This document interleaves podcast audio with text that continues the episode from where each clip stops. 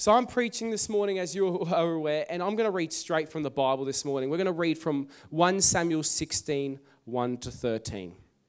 And it says, "Now the Lord said to Samuel, you have mourned long enough for Saul. I have rejected him as king of Israel, so fill your flask with olive oil and go to Bethlehem. Find a man named Jesse who lives there, for I have selected one of his sons to be my king."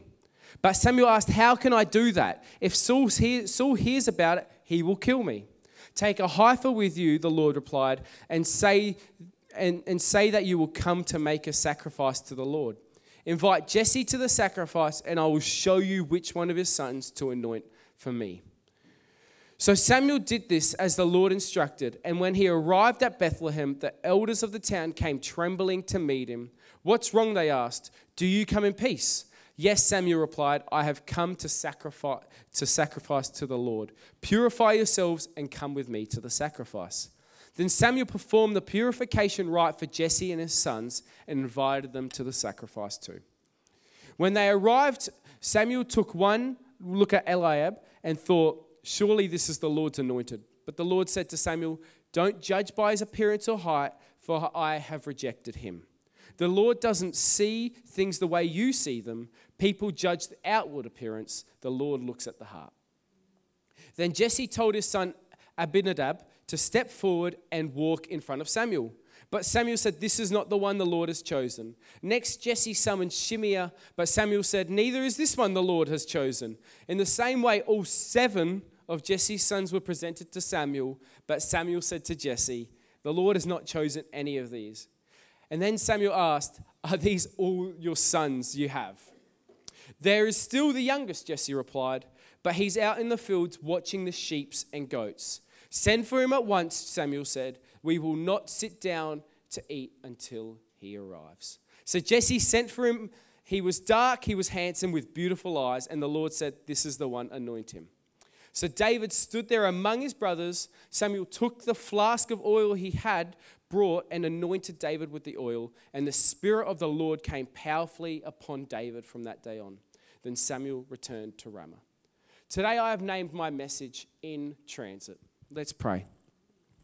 Lord, we thank you so much for what you are doing in this great church. Lord, we thank you that you love us. We thank you that you care for us. We thank you that no matter what season you are in, you give us tips and directions, Lord. And Lord, I pray, open up our hearts and ears to listen from you, Lord. Show us where we need to maybe develop in ourselves, Lord, and where we maybe need to take off of the reins and hand them to you. In Jesus' name, amen. As I recently said, I recently got back from Europe. I had 5.5 weeks with my wife. The worship leader, if you don't know, is my wife. Her name's Tiana. She's beautiful. So we went on a dream holiday to Europe, 5.5 weeks, and it was fantastic. It was a trip of a lifetime. I saw some amazing places, genuinely some most beautiful places, and it was awesome. And I posted them on my Instagram if you want to go see all the highlights. But you see, I posted all the highlights on my Instagram.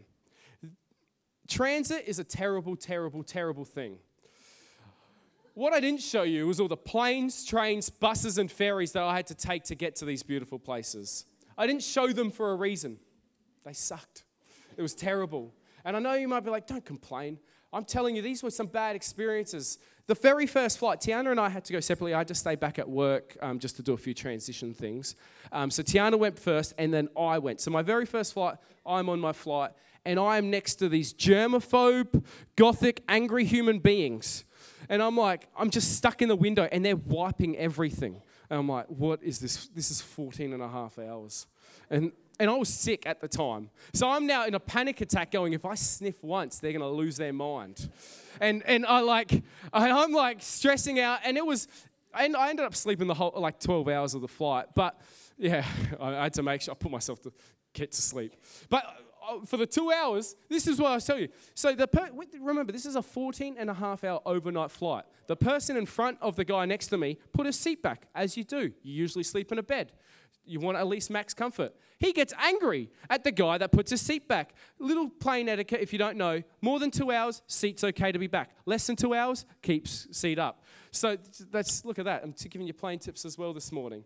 So 14, and I'm like, I finally get off that plane. It was awful. I felt crammed and everything. And I'm like, okay, at least I've got another flight. This one will be better. Then I get to my flight, and this lovely elderly couple are next to me who are Indian. And I booked 2 window flights. What I forgot to mention, I stuffed up with Tiana and put her in the middle seat the whole time. But it made me think, because I was going 3 days later, I can book myself a window seat. So it worked out well for me, not so well for her. But I get there and they're like, we're already sitting in the window seat, so can you just take the aisle? And I in my mind, just wanted to go, no, I booked it. I planned. You didn't plan. But because they were nice, and I said yes, and I sat there. But the issue was, that was just the start of the worst 7 hours of my life. Constantly, they were so rude. Everything, like the person would be 3 rows in front, and they'll be like, where's my food? I'd be like, well, she's clearly coming. She's 3 rows. Nope, I need it now. And then they'll start shouting at the air hostess. But then they didn't know English, so I had to interpret what they're saying. And it was a stressful time. I didn't get any sleep on that flight because I was... And they kept bumping the air. As you can see, it's trauma. They kept bumping the air hostess thing, and the air hostess would come, think it's me, and go, why do you need me? I go, I didn't press it. They pressed it, and then they would pretend that they're asleep. It was a little fun game that they would play. It was terrible. And I finally got to London. I saw the love of my life, and it was great. And I thought, I'm never going to have any transit issues again. Then it came to Greece. Athens, great place, a lot of graffiti, but great place. And I'm telling you, we're going from Athens to a beautiful Greek island. It was fantastic. But it's a ferry. It's a 4-hour ferry. I get on this ferry. It feels like I'm coming from the biggest natural disaster I've ever experienced, because there is people lying on the floors. There is a mass amount of people everywhere, to the point where Tiana and I found a spot in the stairwell. We sat in a stairwell, and you know how you know it's bad? People were jealous of our spot. We're in a stairwell, and people are going, dang, I wish I thought of that quicker. And that was another. And I thought, it's all good. And then there was one last time. So we had to get a train from Italy to France, but it was 5 trains. And train 2, there was an issue with the I don't even know what, they didn't even tell me. And it was, the train was half an hour delayed. And you see, half an hour is a long time when my next train was 20 minutes away. So I missed that train. So I'm now stuck in a random place that I have any idea where, Genoa, Italy, which was just a weird place. And I was like, what am I doing? And then, so I'm going, okay, I'll go to the front desk and see to this guy that's at a help desk. His job is to help people. But the thing was, he forgot that his job was to help people. So he's telling me, he's going, yeah, I can get you to this next place, but I can't do anything after that. So I'm like, so you can't help me. I was a bit annoyed. I had to get Tiana to speak. I said, Tiana, you speak. I can't handle this. So in front of him, because he was, just remember, his job was to help people, and he wasn't being helpful. So luckily, the person behind that, their job was just to mind their own business, but they decided to help me and say there's a bus. So then I have to catch a bus and book a bus. So just a reminder, this person, not a job for her to help people, helps me. This person gets paid to help people, doesn't help me. So I'm not bitter. but I'm still, and they did. I asked for a refund and he said no. I said, you cancelled your train. Oh, it still gets me annoyed. So, and you see, in those transit moments, I'm not going to lie, I was thinking, is the next destination really worth it? Is it really worth actually getting there? Is it going to be that nice? And every time I realized, yes, it was going to be nice. Funniest thing was, I was going to Nice, France from Italy to, so nice, Nice. That wasn't that funny, but that's okay. I was completely questioning all my decisions because of how awful transit was. Genuinely, if I hear those 4 bells or whatever, dun, dun, dun, dun, I'm going to lose my mind. But being in transit is never nice, and it always tests character and resilience. But once you are through it, you don't care, but you have to actually get through it to reach the destination. And at the start of my message, I read a story about a time that a boy named David was anointed at king. But the issue was, He wasn't just anointed king at that moment, goes to the palace, he's king. He had to wait, or he had to actually really face some hard challenges. And it wasn't like he was a boy and had to become a man, and that's about it. But to the point where pretty soon after he gets anointed as king, Saul goes, I like this guy, and asks him to play music. And I know you're like, that's not bad. But I'm like, think about it. You've been anointed at king, and then the king hires you to play him the harp. It's like, that would be a bit challenging, wouldn't it? And you see, I wish that was the main and the worst thing that happened to David. But I can guarantee you, through that season of David's life, that would have been probably the best thing. I reckon he would have wished to be playing the harp for the king. See, David went through many different challenges in his transit season, becoming anointed as king, that he definitely would have questioned, is this worth sticking through? And just like David had to go through a transit period, we all have to go through transit periods in our life.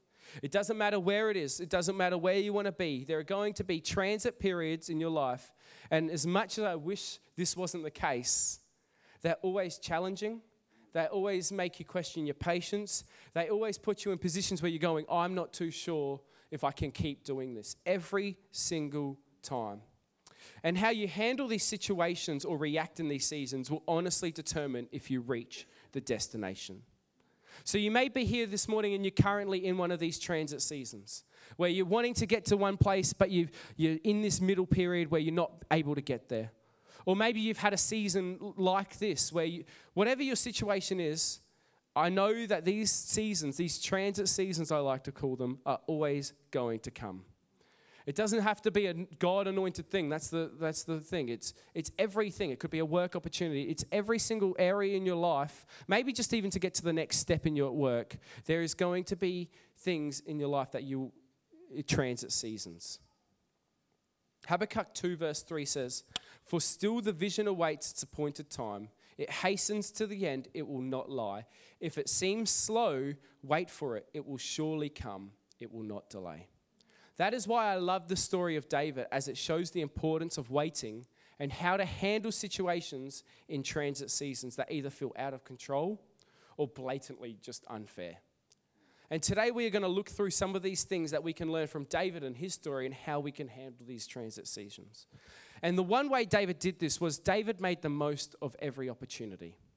Some of you may be in this room and know the story of David and Goliath, where David's nation's army versed another army, but they had a giant who was quite scary and was just hurling abuse at them, and they couldn't beat him. And you see, what happened was after time, David, a boy at the time, came through and realized that this was his opportunity to actually show and make the most of his opportunity, actually show people that he was anointed by God. So what David did is he got some slingshots, he got some stones, and he killed Goliath. They won the war, and everything was great. But the thing was, that was pretty much at the start of David's transit season. He was still living at his father's house. He was still pretty much a shepherd. So in a way, that was his first opportunity, as I said, to showcase who he was and the anointing that God had put in his life, which he did, and he did very well. But the thing is, it can be easy to do that at the start of a transit season. You're excited about what is to come. You are still wanting to prove yourself and show everyone what you are made of. So I look at that story and go, yes, David did prove himself. Yes, David did make the most of every opportunity, but it was at the start of that reign, and I do think that's easier. But the great thing about David, this is not the only story about how he made the most of every opportunity. He didn't just do it at the start and then was like, okay, now I've proven myself, that's it, that's all I need to do. But he led many different teams into battle, and the Bible even says he succeeded at everything he did. But there is one story, although a bit odd, really tells me that David made the most of every opportunity. And the king at the time, named Saul, did not like David. He realized that David was anointed to take his role, and he was not a fan. But his daughter was a fan, as I read at the start. Beautiful eyes, handsome. So his daughter was very much a fan of David. And Saul realized this was the perfect opportunity to kill David. So he set it out, and this is what it says in 1 Samuel 18:22-27. Then Saul told his men to say to David, "The king really likes you, and so do we. Why don't you accept the king's offer and become his son-in-law? When Saul's men said these things to David, he replied, "How can a poor man from a humble family afford the bride price for the daughter of a king?" When Saul's men reported this back to the king, he told them, "Tell David that all I want for the bride price is 100 Philistine foreskins." I did read that correctly. I didn't misread that. Vengeance on my enemies is all I really want. Also, who says that? It's odd. But what Saul had in mind was that David would be killed in the fight. David was delighted to accept the offer. Before the time limit expired, he and his men went out and killed 200 Philistines.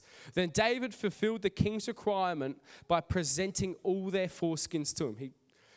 If it was me, I would have only chosen to do 100 if I had to. I'm not that interested in doing 200. But David he made the most of every opportunity. So then it goes, then David fulfilled the king's requirement by presenting all their foreskins to him. So Saul gave his daughter Michal to David to be his wife. Although this is a pretty funny and very odd story and an instruction from Saul, David was still able to make the most of this opportunity and delivered on the request. Just like David showed, for us to be able to reach the goal, reach the promise of God in our lives, we need to be people that make the most of every opportunity given to us. As I said, this might be easy the first and second time an opportunity arises. But what happens if this lasts for years, this season that you're just doing the same thing lasts for years or decades, or maybe even decades? Are you going to give up? Is your effort going to drop in tasks that at the start you would have dreamed of doing? Or maybe you're in one of those seasons currently and it feels like you've been doing the same thing for years, but over time where you started at a very high excellence and people would praise you, you've allowed that excellence to slowly drop and go away, and now it's just you're doing a pretty average job. And I ask these questions and raise this point because this is a common trend in people's lives. God gives you a dream or a call, or you have a dream, or you want to go to the next step in your workplaces, in your job or anything, but it hasn't happened in your timing. So your performance has dropped, and where at the start you would never handle situations in a certain way, now it's actually become your default. You're not a bad person. I don't want to ever just make everybody leave this place feeling so just down about themselves or anything. Because it's human nature. Discouragement happens. The major thing is, and what I want to say is, bosses don't look at your past performance. They look at your current performance. So if you aren't doing the current task well, then you'll be in a transit season for a very long time. So don't let frustration and lack of patience get in the way of your dream or call that's on your life. David was in this season for years with a king that wanted to kill him. Imagine how frustrating that one would have been. But he still made the most of every opportunity given to him, no matter what the task was. The Bible says, once again, he succeeded at everything he did. So I want to encourage you this morning. If you're in a transit season currently, or when you are in a transit season, because they're definitely going to come, look around and ask yourself, am I making the most of every opportunity given to me? Because that is what people will see. No one ever gets promoted or reaches their dream by doing an average job. No one ever does. You never reach your dream by just being average constantly throughout the way. And Galatians 6 verse 9 says, "And let us not grow weary of doing good, for in due season we will reap if we do not give up." And I truly believe the way that David was able to perform at such a high level and make the most of every opportunity, because David had a spirit of servanthood rather than entitlement. Who here has met someone in their life that believe they're God's gift to the world? And that they will tell you they're God's gift to the world. I'll tell you every single thing that they've done since they were 2 years old. Once I went to the toilet at the age of 1.5. The average is 2 years. So I actually don't know what the average is. But and it's just annoying. You don't want to be around that person. You don't want to be around them. You don't want to serve with them. You don't want to work with them. You just don't. It just leaves a bad taste in your mouth. And I'm going to get a little bit vulnerable with you. As a pastor's kid, and in my teenage years, I was a bit like this. I thought I ran the church. I really did. And I sort of knew how to serve because Dad made me do lights. But the thing was, I would tell everybody that I was doing lights and I hate it. So I had no idea how I was serving. And I, and realistic. Pastor Joe helped me through this phase of life so much, because what I realized eventually, nobody wants to serve with me. Nobody wants to be on a team with me. Nobody wants to actually do something with me, because I was just entitled. And I really thank Pastor Joe, and when I made that realization, to actually learn how to serve. Learn how to serve in areas where things may be where I thought at the time, this is below me. I was going, no, nothing's below me. Jesus washed his disciples' feet. How is something below me? So, this is what I want to say, is that always have a spirit of servanthood rather than entitlement. Because one of the main reasons I believe people don't make it past their transit season is a spirit of entitlement comes over them.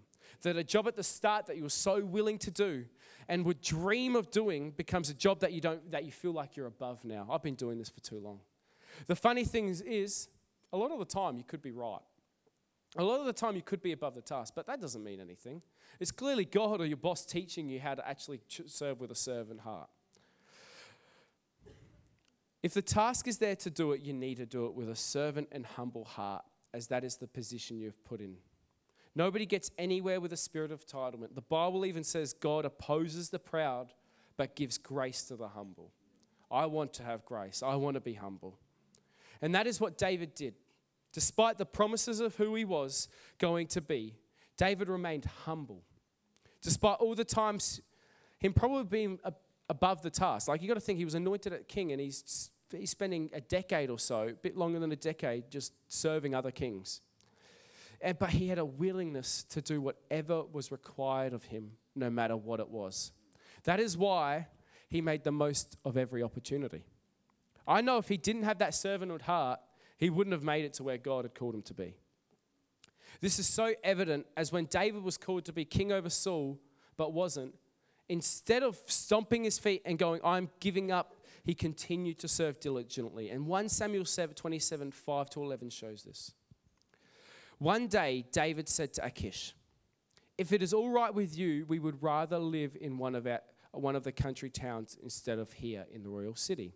So Achish gave him to the town of Ziklag, and they lived there among the Philistines for 1 year and 4 months. That's big, 1 year and 4 months. That's a long time, and that's one part of his story.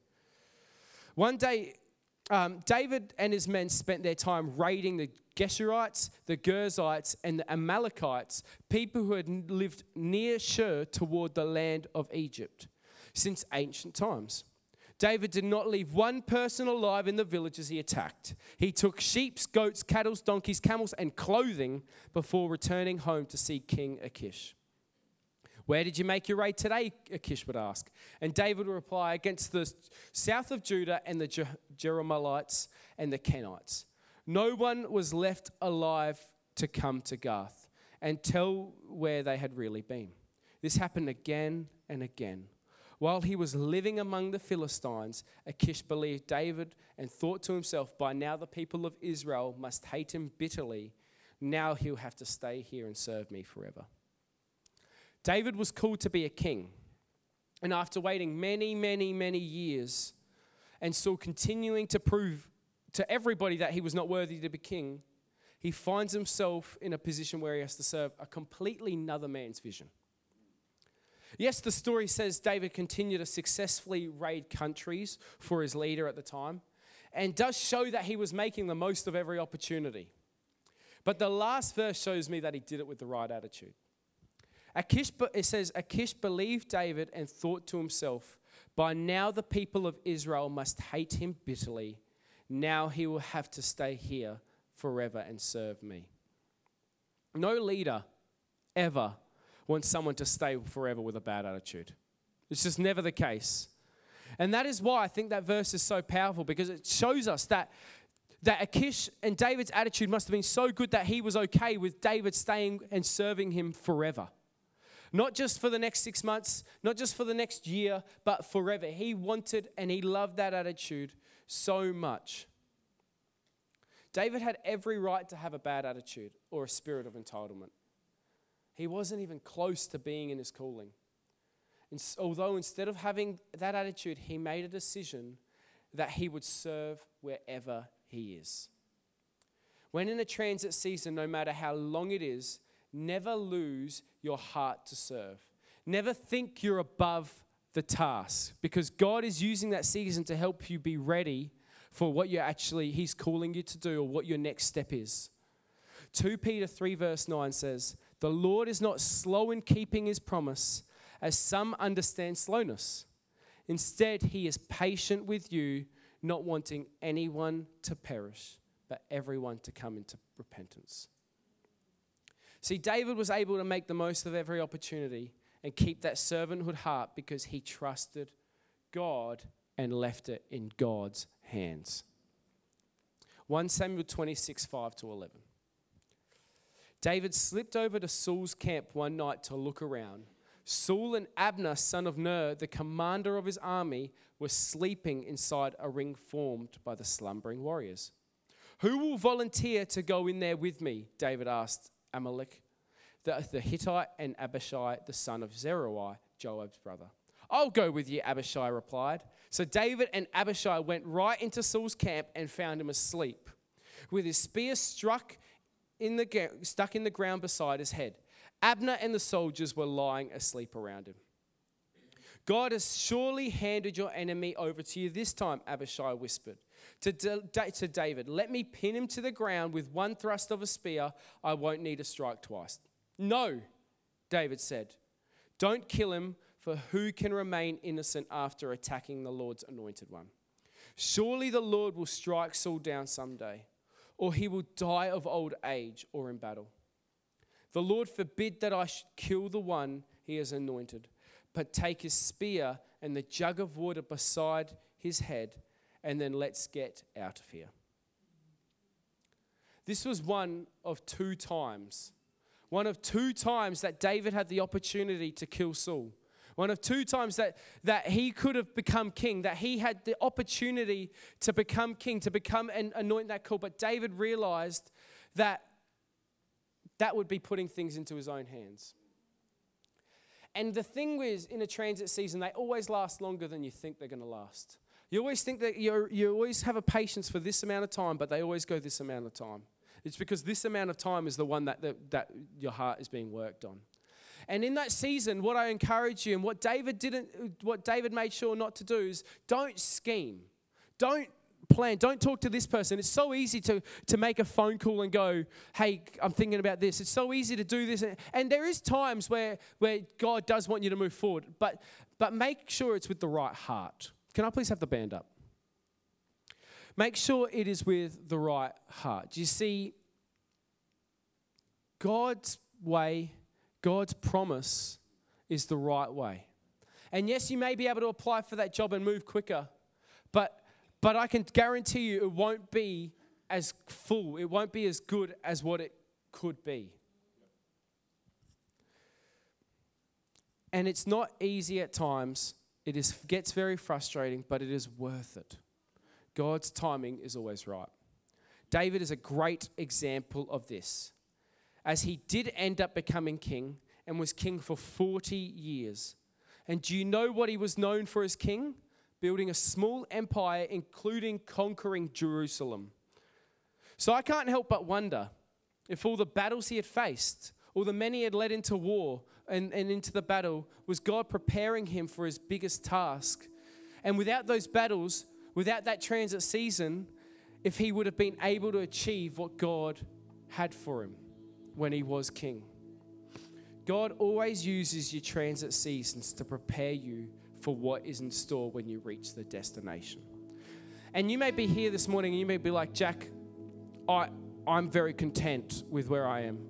I may be here and I'm happy to be," but you know deep down, if you look at yourself, maybe as a young adult, you had great dreams. You look back, maybe even 5 years ago, you had great plans, but you've allowed yourself to become content because you've allowed yourself to accept and not get past that transit season. And maybe there was a prophecy over your life and God was really telling you to go this way, but you couldn't make it past that transit season. I want to encourage you this morning, it doesn't have to be over. No matter what age, what stage of life you are in, it doesn't have to be over. But the thing is, you need to give it to God, because God will make the right path. God will do the things and put into place what needs to be put into place. Or maybe you're in this room this morning and you're currently going through a transit season and you have found yourself not making the most of each opportunity. Or you've found yourself with the spirit of entitlement, which has caused you not to make the most of opportunity. And because of that, you're now just trying to scheme and plan and just do everything in your own power, but nothing's opening up. You got to give it to God. You got to give your dream. You got to give your plan. You got to give that promotion. You got to give that next step where you want to be to God. And later this morning, we'll be opening up the altar, and me and the pastoral team would love to pray with you and believe that God will start to put direction into that dream. Believe that God will pinpoint things in your heart that you need to change. Things in your heart that you've allowed to become a thing, but God never wanted it to be a thing in your life. And maybe you're in this room this morning and you actually don't have a dream. Or the dream you have just seems so abnormal and crazy and you've compressed it. I want to encourage you this morning that if you stay diligent, if you stay humble, anything is impossible through God. And I would love to pray with you if that is you this morning, and believe that things are that direction is going to take place, that vision is going to come, that things are going to start being in motion. If you're in one of these groups this morning, can I please have everybody stand actually? If you are in one of these groups this morning, the band is going to play a song, but I really want to give people an opportunity to give their transit season to God. Whatever it may be, whatever it may is, if you're in one of those three groups this morning, I really believe that when you give it to God, things that you've been trying for years and years and years and nothing's occurring because you've been doing in your own strength will just start to change. Something will shift this week. A boss will talk to you. A family member will talk to you. Something will happen. But the thing is, you need to give it to God. And I really believe that it's been like people have been like chained up. They have this dream. They have this place that they want to be, but you've just been chained up for years, and it feels like it's never going to happen. I really believe that encouragement is actually going to come to those dreams, that God's voice is going to come into those dreams, that things will shift, that those chains will be unbuckled in your life so that you can actually move forward. But the thing is, it only comes through God. So yes, you may have to be bold to come to the front. Yes, it may be a bit awkward, but I can tell you right now, things will shift when you give it to God. David became king and was king for 40 years, and he had two opportunities much earlier to become king, but he left it in God's hands. And he was known as one of the most successful kings they've ever had. So right now this morning, the band is going to sing a song. And if that is you, me and the pastoral team would love to pray with you and believe. But I'm just going to pray before that. Holy Spirit, I pray, open up our hearts, Lord. Lord, give us the confidence, Lord, to come and give our dreams, come and give our seasons to you, Lord. And Lord, we pray, Lord, open it up in our hearts. Lord, change where we need to change, Lord. Change what we need, our heart issues. Change our direction. Change, Lord, just open ourselves up to hearing your voice this morning. Lord, we pray that for that in your name. Amen. If that is you, please come to the front. The band is going to sing a song and we would love to pray with you. Thank you.